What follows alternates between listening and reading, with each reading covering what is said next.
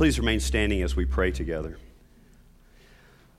Lord Jesus, come now and fulfill the purpose that you have given in this, this word that you've given us this morning, Lord, the word that you called uh, me to share with your body here beginning last week, and Lord, coming to fulfillment in this message. I pray in Jesus' name that you would stir up in all of us a passion and desire, a great love and affection for you above all things. And Lord, I pray that you would begin doing that even now in the midst of this message, Lord. I pray that you would grant me exactly the right words to say, and the right, exactly the right way to say them to convey the good news. And I pray that you would give us all, um, preacher and congregation alike, ears to hear and hearts ready to receive. And we ask it in Jesus' name. Amen. Amen. You may be seated. For some reason, 9 o'clock feels a lot like 8 o'clock today.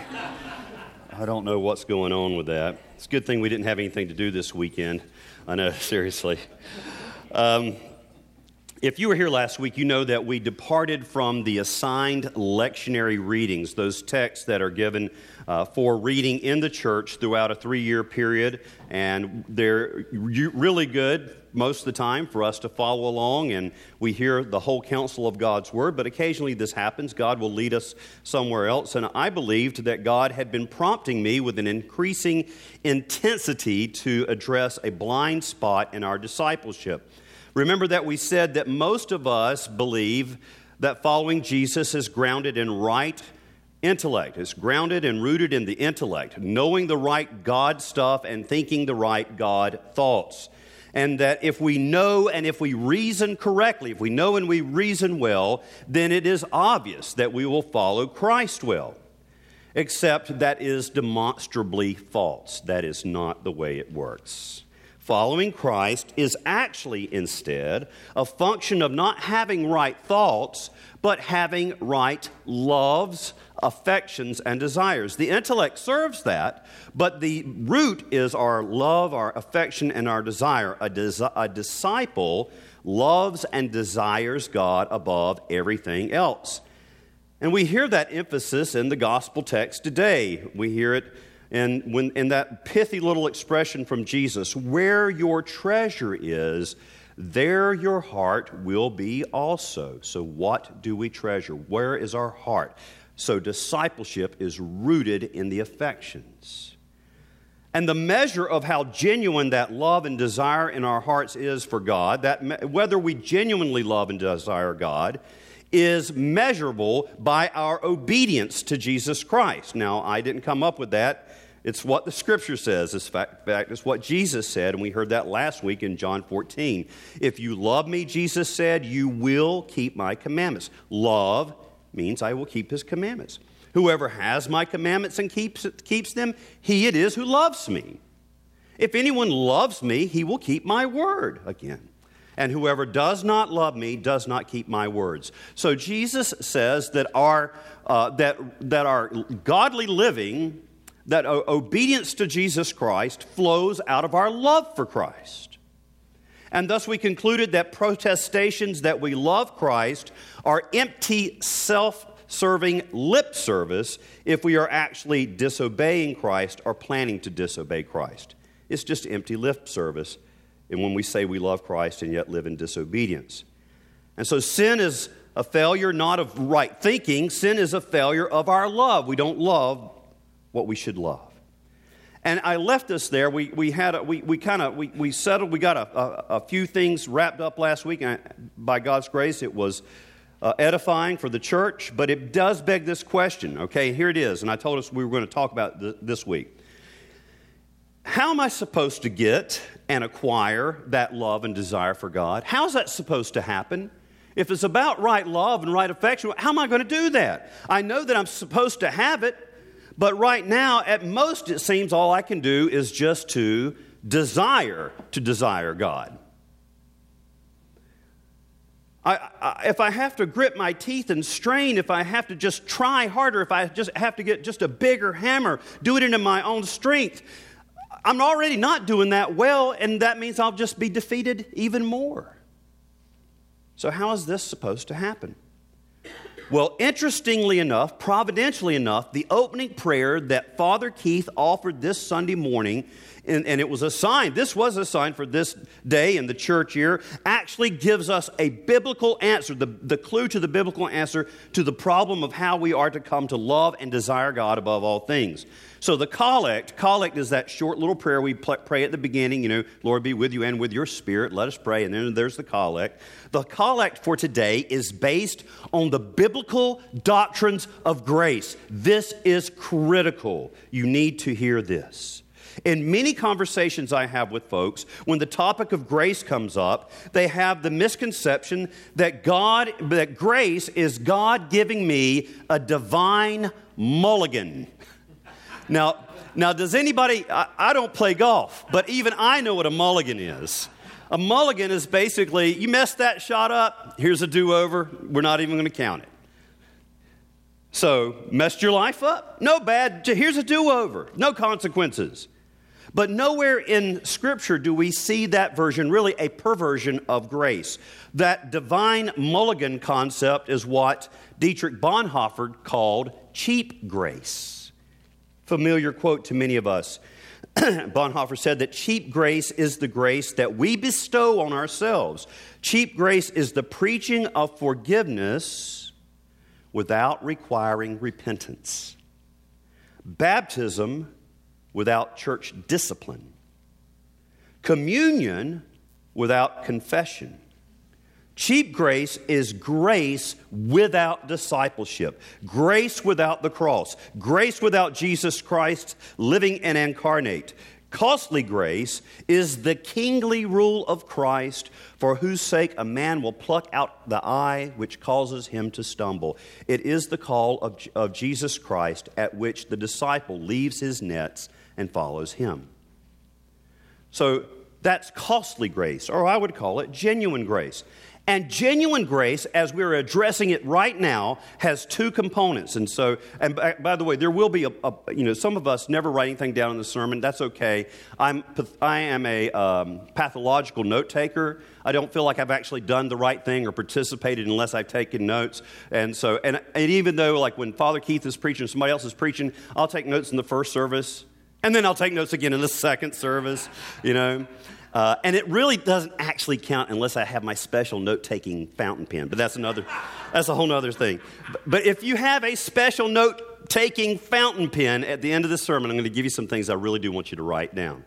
But until we get there, there's two points of this, gra- this grace stuff that we need to recognize here. First of all, what is grace? There's two components. First of all, grace is God's unconditional, unmerited, unearned love and favor directed towards rebellious, condemned sinners like me and like you. And then the second component is that effective grace in our lives, listen, is the Holy Spirit actively and energetically transforming our desires and our wills. It is God's power changing what we want in order to mirror the things that He wants for us. And we see that this is exactly what the scripture teaches that God's grace works in us to give us the desire and then the power to do what pleases Him. So listen to that again. God's grace works in us to give us the desire and the power to do what pleases Him. And this, listen to uh, Philippians 2, verses 12 and 13. We hear it explicit in this passage. Therefore, my beloved, as you have always obeyed, so now, not only as in my presence, but much more in my absence, work out your own salvation with fear and trembling. Now, listen to what Paul says to the Philippian church. For it is God who works in you. Who's doing the work? God. It is God who works in you both to will. yes, there are two syllables evidently in the word will. Will both to will and to work his good pleasure. So it is God. This is grace. God is at work. God, who's doing it? God is at work in my life, causing me to will, in other words, to desire, to have an affection for the things that, that please Him, and to do, to give me the, the power to do it. He gives me the desire to do it, and He gives me the power to do it. That's grace. That's genuine grace. Genuine grace is not a divine mulligan. Don't worry about it. Keep living like you're living. That's not grace. If we say that, if we maintain that grace is God saying, just go ahead and sin and I'll give you a pass, then listen to this. We have a made up God. We have made up a God in our head that is too weak to change sinners and whose character is just as sinful and unholy as me. And that's not God at all. Now, listen again to what we prayed for at the beginning of this service Almighty God, you alone can bring into order the unruly wills and affections, desires and affections of sinners. Who can do this? Can I do it? Am I going to bootstrap myself to do this? No. We started this service saying, saying this God, if you don't do it, we ain't going to get it done. You alone can bring into order the unruly wills and affections of sinners. This is straight from the uh, straight from the Philippians 2 passage I just read. God alone can change desires and affections, and that's what we are praying. And then we prayed this grant your people grace to love what you command. So, what, are we, what is grace in this passage? Is, uh, when we're praying for grace, are we saying, God, don't change us, don't do anything to us, just give us a do over, give us a mulligan, and we'll be happy with that? No, that is not what we're praying for because that's not what the scripture teaches. Grant your people grace to love what you command. So, God, give me a, a, love for your commandments. You see, right now in my sinful state, I don't love the things that God commands. And I need something to change that, and God alone can do it. So, love what you command and to desire what you promise. I love that phrase desire what you promise, God. In other words, He's, I want you, dear God, give me, uh, you have given me many great and wonderful promises, many of which I'm not really tickled about. They're not things I really want to do. You know, what, but now I want you to give me the desire for the things that you have promised. So we are praying that God, through His power, that He would change my want tos, so that, you know, what you want to do, your want tos, and love is always the fountainhead of genuine obedience to God that flows out of that change. For this is the love, this is 1 John chapter uh, 5, verse 3. For this is the love of God, that we keep his commandments, and listen to what it says. And his commandments are not burdensome. Why? Because we love what he commands, and we will desire what he promises. We are asking for God's supernatural work in our lives to create a love and desire for the things of God. Oh, if there was only something we could do to open ourselves to that kind of grace. If there were only something we could do so that we could cultivate that work in our lives. Well, good news, there is. there is. Let me give you an analogy here, um, and I want you to think about this. I think that grace is a lot like sleep. Sometimes sleep is irresistible. It, it, you think about it. It's like when you are you don't want to fall asleep, you would prefer not to fall asleep. You're actually resisting sleep.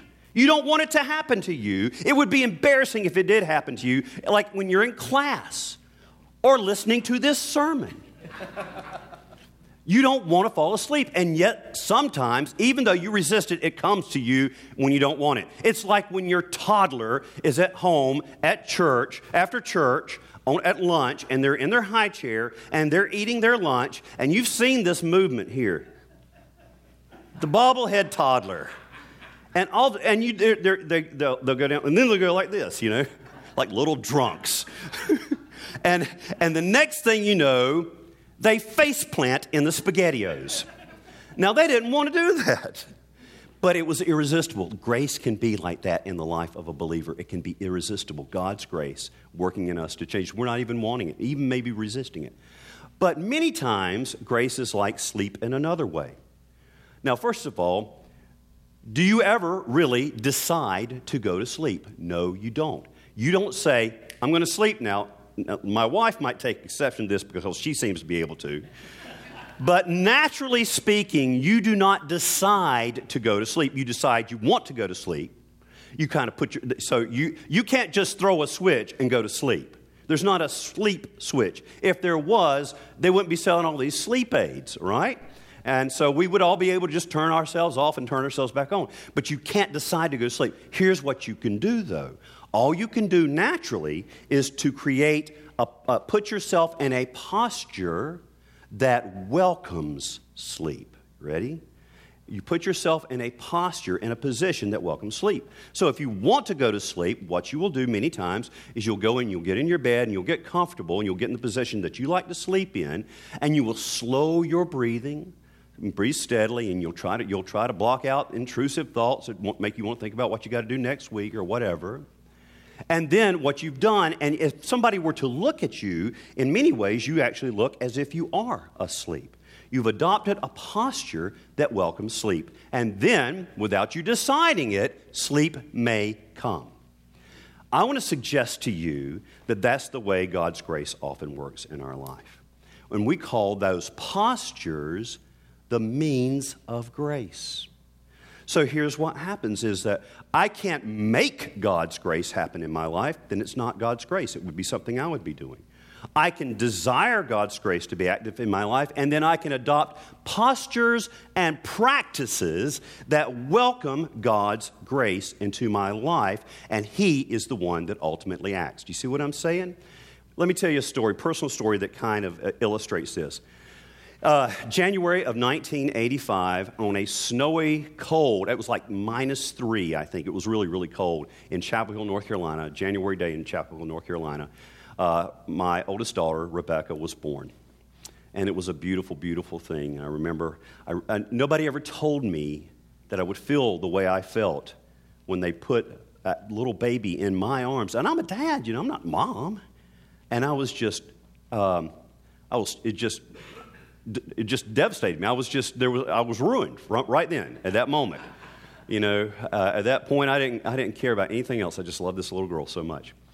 But also, uh, you know, at that time in my life, I was what was picturesquely referred to as a backslidden Christian. All right, um, I didn't love God. I didn't desire the things of God. Had no desire to obey God. From all intents and purposes, what it looked like from the outside, I was not a believer. Uh, I had a strong conversion experience earlier in my, my life when I was a teenager, but I went to Carolina and with all the other Christians backslid. So, uh, so anyway, so anyway, 1985, summer of 1985, uh, we moved to Burlington, North Carolina. I take my first job out of college, and uh, it is uh, District Scout Executive, Boy Scouts of America for Alamance County. And I'm a horrible person, basically. And so, but at, we have this brand new baby girl, though, and I'm, and I'm holding this child, and I come to myself, as, as it says in Luke chapter 15, you know, and he came to himself. And, and I said this I said, This amazing little girl does not deserve the man I am to be her father. This child deserves the best daddy in the world. Now, I didn't know a lot, but I figured okay, a good dad would probably pray every day. and a good dad would probably read his Bible every day. And a good dad would probably go to church, eh, take his family to church every Sunday. And so I determined that that's what I would do. And I figured I was probably going to hell at this point in my life. And I, I prayed, and I, I remember my prayer. And it was, it was a defiant prayer. It was a prayer, it went like this. It literally went like this Lord God, I know I'm probably going to hell. But since I'm going there, let me tell you how I'm going to get there. I'm going to pray every day. I'm going to read my Bible every day, and I'm going to take my church to my family to church every Sunday, and that's how I'm going to go to hell. He'd seem to take that as a challenge. So, early in the week, Lisa and the baby asleep, and I quietly, furtively slip out of bed and go into the den and kneel by my grandmama's old green couch. I kneel down and I begin to pray and I read my Bible. And then I do this again. So I didn't tell Lisa. No need to disappoint her if I couldn't follow through with this. Uh, I didn't tell Lisa. And so the next night, I slipped out of bed, went into the den, knelt by the green couch, prayed, and read my Bible. Third night, slipped out of bed, knelt by the green couch, prayed, and read my Bible. We hadn't got around to Sunday yet. All of a sudden, and I wasn't feeling anything. I didn't expect to feel anything. I was going to hell. like, so I didn't expect anything. But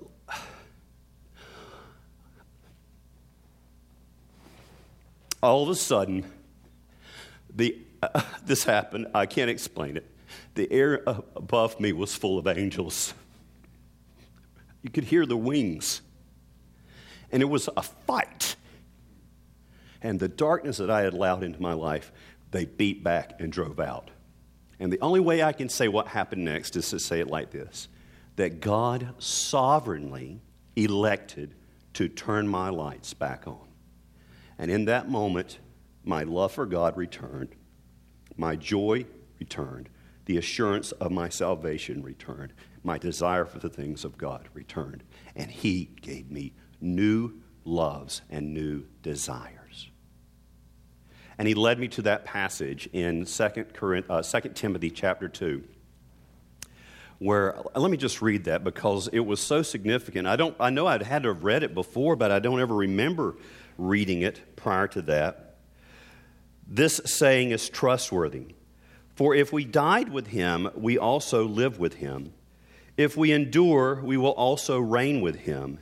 If we deny him, he will also deny us. And this is where God spoke to me. If we are faithless, he remains faithful, for he cannot deny himself. Here's the point what happened to me? I had adopted the postures to welcome and receive God's grace by practicing the means of grace. I didn't know that's what I was doing, but I was practicing the means of grace. Prayer is perhaps the primary means of grace. Reading the Bible is a primary means of grace. Going to church is a means of grace. I didn't make God do anything. I just placed myself in a posture where I could welcome the grace that God sovereignly chose to extend to me. And when we do things like this as unto the Lord, we should not be surprised when God shows up and brings into order the unruly wills and affections of us sinners. Now, in one sense, I could end this sermon right there, but I would be leaving you without showing you where we locate a key passage that describes and enumerates the means of grace in the life of church. There are many means of grace, but we get the core package here in Acts chapter 2. We read that this morning. And I want to just briefly enumerate the trustworthy means of grace that God gives us in this passage. And these are the things, if you're writing something down this morning, I hope you'll write these down because you will find that God is always faithful to meet us here. The first things the scripture says in, in Acts 2.42, and they devoted themselves to the apostles' teaching. To the apostles' teaching.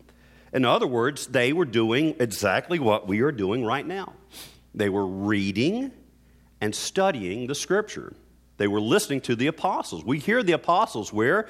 Well, there's this part of the, of the Bible called the New Testament. they had a lot to do with that. That's the teaching of the apostles. And of course, they taught from the Old Testament as well. So the apostles' teaching. The second means of grace listed here is the fellowship, but it's not just like fellowship time. It's koinonia, which means life on life involvement with other believers, sharing life with other believers, and that's what we do in life groups. We do it in other ways as well. But we try to cultivate that at Christ Church through the life groups. It means being with listen, if you are if you are with people who love God and live for Jesus, it will shape your desires and affections. You will want to love God more and you will desire to live for Christ. Conversely, if we yoke ourselves with unbelievers, we will experience the opposite effect. Yoking ourselves, scripture talks about 2 Corinthians chapter 6, be not unequally yoked with unbelievers. connecting our lives at a deep level with people, sharing life on life at a deep level with unbelievers, you will desire the things that they desire, and you will have the affections for the things that they have affections for.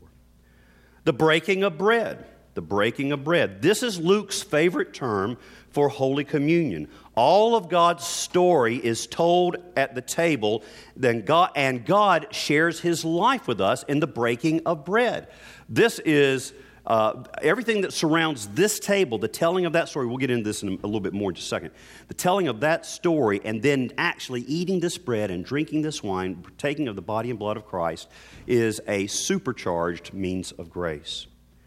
The prayers, a daily pattern of being with God in prayer. That's exactly what I was doing when I was kneeling beside the old green couch there in the den. I had determined I was going to adopt a daily pattern of prayer, the prayers. Uh, if you need help, we'd published this little book back, first of all, in uh, 1549. 50, uh, 1662 is pretty good. 79 is not bad either. It's called the, the Prayer Book. And then they sold their possessions and gave to those who were in need, giving their proceeds away. Listen to this. Giving your stuff away, especially to the poor, is a means of grace. How could that be a means where I encounter Christ in a powerful way? I don't know. Maybe it has something to do with Matthew chapter 25. For when you've done it unto the least of these, my brethren, you've done it unto me. In other words, when you're with them, you're with me. And where Jesus is, there's grace. Bible math. and then daily attending temple together. In other words, worship is a means of grace. These are ways, these are the sure means God uses to begin to change our affections and desires so that we love what He loves and desires, desire what He desires. And we neglect them, them at our peril. Let me close by giving you God's secret weapon sort of the, the uh, all of the above distilled down to their essence secret weapon to reorient our desires and affections. It is so obvious that we often don't see it, and here it is. Listen to me. It is God's story. We are creatures who are made to drink in narratives and stories. Just think about what happened. I love to tell stories. I saw what happened to you when I told the story of the green couch. Now, my story of the green couch. When I told you that story, your affect changed. Your posture changed. Your eyes got larger. You were drinking in that story. And it was and when I thought about that story to tell to you that's my story, it changed me again. I felt my affections being engaged as I was preparing this sermon. We are creatures made to drink in narratives and stories. That's why Jesus taught in parables. Parables are stories. The stories that you and I absorb will shape our loves and our desires. God's story is told how? Obviously, it's told in Scripture. If we open ourselves to stories that are from Scripture or that resonate with God's stories, then we will love God more. If we fill our hearts with stories that don't harmonize with God's truth, we will be drawn away from the love and knowledge of God. And those stories happen in a lot, a lot of ways. Narrative comes in music, narrative comes in the stories that our culture tells us uh, nationalism, consumerism, egoism, privilege, those are stories. Then, if we want to take God's story and really apply it, we embody that story by acting it out. Now, growing up as a little boy in Hamlet, North Carolina, uh, little boys in my neighborhood went to, we lived in the sand hills. We went up to one of those big sand dunes there in, in Hamlet, North Carolina, and we took our Tonka trucks and we played trucks. And by the way, if you played trucks as in, in Hamlet in the 1960s, you had to have a name. You didn't have your regular name. Of course, my name, my, my nickname, everybody knew it was Sandy, and that's not a truck driver name. it's just not. I'm sorry. Mom and dad did not think about that. So we chose, and you and everybody chose a name, and it was somebody. It was usually some other name. It was a monosyllabic man name, Mac. There's a Mack truck. Obviously, Mac is a truck name. So you choose, you choose your name and you play trucks. Now, most of us didn't grow up to drive earth moving equipment, did we? But we did learn something about the roles of life and what to love. It shaped our, we were playing adulthood. Little girls in my neighborhood were not politically correct, and they played house. And, and it's okay because most of them, listen, they didn't grow up to just play house. That's not what they did with their life. But they learned to love a certain thing, a certain set of desires through that. And that did shape them. They played. Here's the point. Here's the point. That's what liturgy does. We play the kingdom every Sunday. I don't understand why we do all this. You know, we play every every time we played trucks, it was basically the same playing trucks. We are acting out the story. It is playing the kingdom. We dress up like the kingdom. We sing the songs of the kingdom. Music, the narrative that comes to us through music, really goes directly to the heart. And then we actually act out the central kingdom story at this table. If you aren't hearing, reading, and soaking in the story and then acting it out every Sunday, you are not going to love and desire God. If you aren't in worship on Sunday, somewhere you are by, def- by definition being formed by a different story that is forming different desires and affections. And that brings us to here's the secret weapon that's embedded right in the middle of what we do every year. It brings us to next Sunday, which is the beginning of Holy Week, Palm Passion Sunday. And continuing through that week for eight days, we are going to tell the story and act it out over and over and over again. You don't love and desire God the way you think you should? Flee to the means of grace. Really need some extra strength means of grace?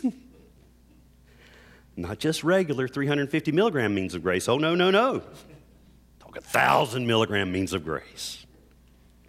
Start with Palm Sunday this coming week and come to every single service. Give yourself over to God's story. It will tire you out. But, folks, when you played outside all day long as a child, you came home tired out and you slept really good. It will tire you out, but it will shape your loves. Act it out, live it out, and see what God will do. Maybe God will turn your lights back on. In the name of the Father, and of the Son, and of the Holy Spirit. Amen.